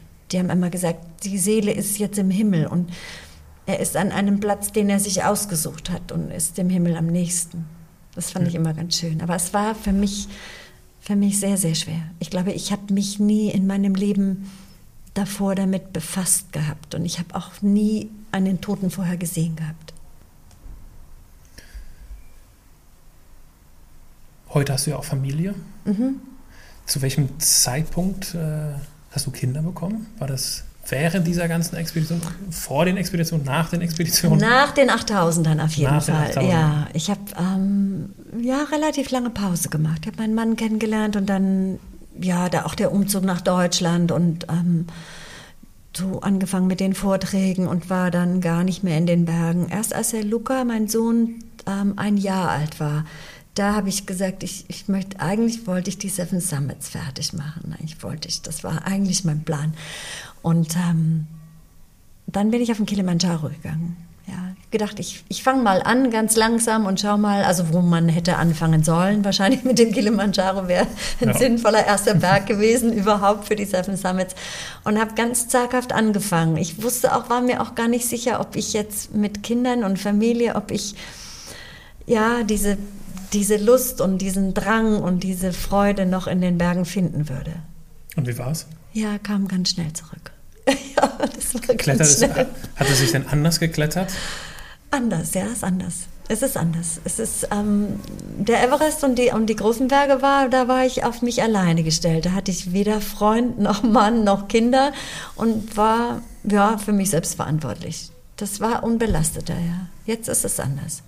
Die Bereitschaft umzukehren und, und ähm, zurückzukommen ist viel größer. Das Risikobereitschaft ist viel geringer.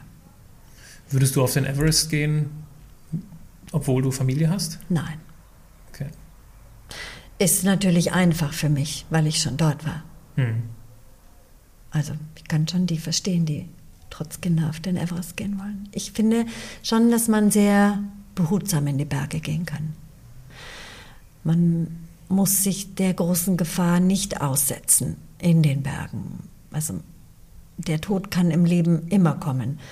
Klar ist an den Bergen die objektive Gefahr schon größer, als, als wenn man jetzt nur im Park spazieren geht. Aber man, wenn man sein Ego zu Hause lässt und sehr, sehr bewusst und behutsam und respektvoll auf einen Berg steigt, dann, dann finde ich, kann man das schon, kann man das auch mit Familie machen. Was ist denn die größte Herausforderung? Mutter sein oder auf den Mount Everest steigen? Mutter sein, auf jeden Fall. Ja, sicher. Ich sage, ich weiß, wir werden oft gefragt nach den Vorträgen. Und ähm, was ist jetzt der nächste Berg? Da sage ich immer, jetzt habe ich zwei Everests zu Hause, so und so groß. Und ähm, da brauche ich erstmal keinen Berg. Es ist größer, weiter, länger, mächtiger, Kinder aufzuziehen, ja, sicher. Es ist, es, ist, es ist mehr. Es ist viel mehr Verantwortung, viel mehr ja, ich glaube auch beim, beim, beim Kinderhaben oder Kinderaufziehen kann man sehr viel über sich selbst hinauswachsen. Da braucht man vielleicht keine so hohen Berge. Gibt es, wenn du in deinem Leben so zurückblickst, gibt es sowas wie einen roten Faden, den du erkennen kannst? Ja, ja. Ich, ähm, das ist, ich glaube, das ist das Lustige am Leben, dass man seinen roten Faden eben nicht sieht. Man, man sieht, also meistens, ich habe das ganze Leben das Gefühl gehabt, ich habe überhaupt keinen roten Faden drin. Ich habe weder eine Strategie noch eine Idee. Ich weiß überhaupt nicht, wo es hingeht und was ich in zehn Jahren mache. Also mein Mann ist da viel strategischer. Der hat so ganz klare Pläne und klare Vorstellungen und der visualisiert sich das so. Das habe ich überhaupt nicht. Ich kann mir das überhaupt nicht vorstellen. Und ich, also ich habe erst, als ich das Buch geschrieben habe und dann auch, auch, auch ähm, im Buch auch schreiben musste, woher das kam. Also der Verlag, das Erste, was der Verlag gesagt hat, du kannst nicht am Everest Basislager anfangen mit dem Buch. Du musst schreiben, wie was in deiner Kindheit war und wie du aufgewachsen bist und so. Also die den roten Faden eingefordert haben. Und als ich gezwungen war, das auch zu machen und, und umzusetzen, habe ich gemerkt, dass es auch einen roten Faden gibt. Hm. Und ich glaube, das ist eine ganz, ähm, eine ganz wunderbare Erfahrung zu machen, über sein Leben zu schreiben ich glaube, dass jeder Mensch einen roten Faden hat. Aber den sieht man nicht, wenn man nicht, wenn man nicht sich mal zwingt, sich hinzusetzen und zu sagen, Mensch, jetzt überlege ich mal, wie ich eigentlich dazu gekommen bin. Und wenn man diesen roten Faden mal hat, dann hat man oft viel mehr Vertrauen, dass dieser Faden auch weitergeht. Es gibt ja so diese zwei, in, in, in meinem Philosophieunterricht jedenfalls gab es diese zwei Motivationen. Es gab die den eigenen Willen und dann die, die Vorhersage, also die Vorausbestimmung unseres Lebens. Und man, man weiß ja immer nicht so genau, ist das alles vorausbestimmt? Sind das, sind das Zufälle, die vorausbestimmt sind? Oder kann ich ganz frei entscheiden in meinem Leben? Mhm. Das ist ja so unsere große Not oder unser großer Antrieb im Leben, dass wir nie so ganz sicher sind. Hat das jetzt so sollen sein oder habe ich das ganz selbst bestimmt? Und das ist spannend zu sehen, wenn man so einen roten Faden mal sieht. Dann denkt man plötzlich, Mensch, das war ja klar, dass ich mal auf den Everest gehe. Das war ja schon so ersichtlich. Wenn ich das damals nur gesehen hätte, hätte ich mein Leben und manchmal meine komischen Entscheidungen, Dinge so zu tun, wie ich sie getan habe, wahrscheinlich auch besser verstanden und, und es wäre mir dann auch leichter gefallen. Eine Lebensweisheit, die äh, auch Steve Jobs mit uns geteilt hat übrigens. Er hat mal eine Rede gehalten mhm. an der Uni Stanford, wo er davon gesprochen hat, die Dots zu connecten, mhm. connecting the mhm. dots.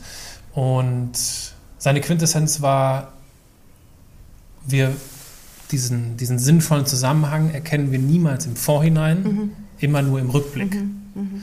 Und äh, sein Aufruf ging auch dahin, dass er gesagt hat, äh, wir sollten darin vertrauen, ja. dass alles, was wir machen, ja. sich zu einem sinnvollen Ganzen zusammenfügen lässt. Und das ist nichts anderes als das, was du gerade meinst. Ne? Das ist diese Zuversicht, diese innere Zuversicht zu sagen, das ist schon in Ordnung.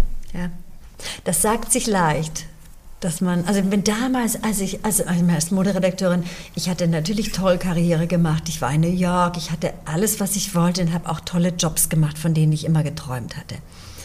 Und dann in der Zeit auf den Everest zu gehen und alles Geld, was ich gespart hatte, ich hätte mir auch ein Haus kaufen können, also eine Wohnung anzahlen können, ich hätte mir ein schickes Auto kaufen können.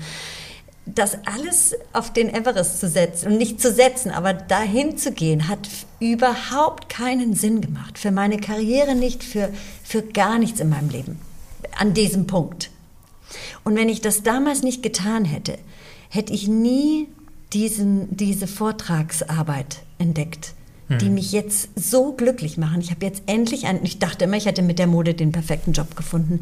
Aber jetzt durch die Vorträge habe ich so viel mehr das Gefühl, dass ich endlich das mache, was ich immer hätte machen sollen.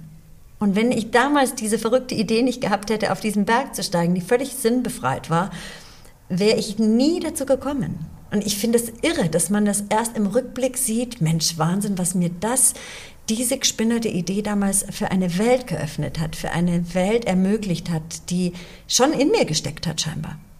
Mhm. Was hat denn die Moderedakteurin mit der Bergsteigerin und der Vortragsrednerin gemeinsam? Ähm, ich glaube, dass alle drei Geschichten erzählen können. Ich glaube, das ist als Moderedakteurin ganz wichtig, dass du Mode nicht nur ähm, ja, dass du mit der Mode, gerade für Modestrecken in Zeitschriften und für Werbekampagnen, dass du damit eine, auch eine Geschichte erzählst. Dass nicht nur jemanden anziehst und irgendeine Farbe da ähm, angezogen ist, sondern dass das auch, dass, dass ein Gefühl sich auch ausbreitet, um, um dieses, ähm, um diese Personen herum, die du eingekleidet hast. Das war schon immer mein Anspruch. Also das ist, glaube ich, als Moderedakteurin auch wichtig. Das ist als, als ähm, Autorin auch wichtig und das ist auch wichtig als, als Bergsteigerin. Die, ähm, die Zusammenarbeit im Team mit fremden Menschen eine Geschichte zu schreiben und sie zu integrieren und, und ein, ein, ein Ganzes daraus zu schaffen. Ich glaube, da ist ganz viel, was die drei Berufe miteinander verbindet. Kommen wir so langsam zum Abschluss zwei Rubriken zum Abschluss. Du kennst das ja von Eriks Podcast mhm, okay. von Weltwach. Zunächst einmal die Halbsätze. Mhm. Ich beginne einen Satz und du oh, okay. beendest ihn. Mhm. Probleme löse ich, indem ich ähm, durch bloody hard work, indem ich sie mit dem Everest vergleiche. Manchmal mache ich sie kleiner und manchmal mache ich sie größer. Wenn alles zu viel wird, gehe ich zum Yoga. Selbstbewusstsein gewinne ich durch? Hm. Mutig zu sein. Ich müsste mal. Ich müsste mal anfangen, mein nächstes Buch zu schreiben. Die letzte Rubrik sind die Assoziation. Jetzt wird es okay. noch ein bisschen kürzer. Ich werfe dir einen Begriff zu und du kannst mhm. damit machen, was du möchtest. Okay. Lebenstraum. Everest. Karriere. Mode. Tibet. Gebetsfahne. Heimat. Bayern. Liebe Helga, ich danke dir für dieses Gespräch. Ich danke dir, dass du uns mit auf den Everest genommen hast. Und was ist der Mount Everest deines Lebens? Wie kannst du Helgas extreme Erfahrungen auf dich und dein Leben übertragen? Ich wünsche dir, dass du Schritt für Schritt die Gipfel deines Lebens erreichst. Bis bald, dein Aaron.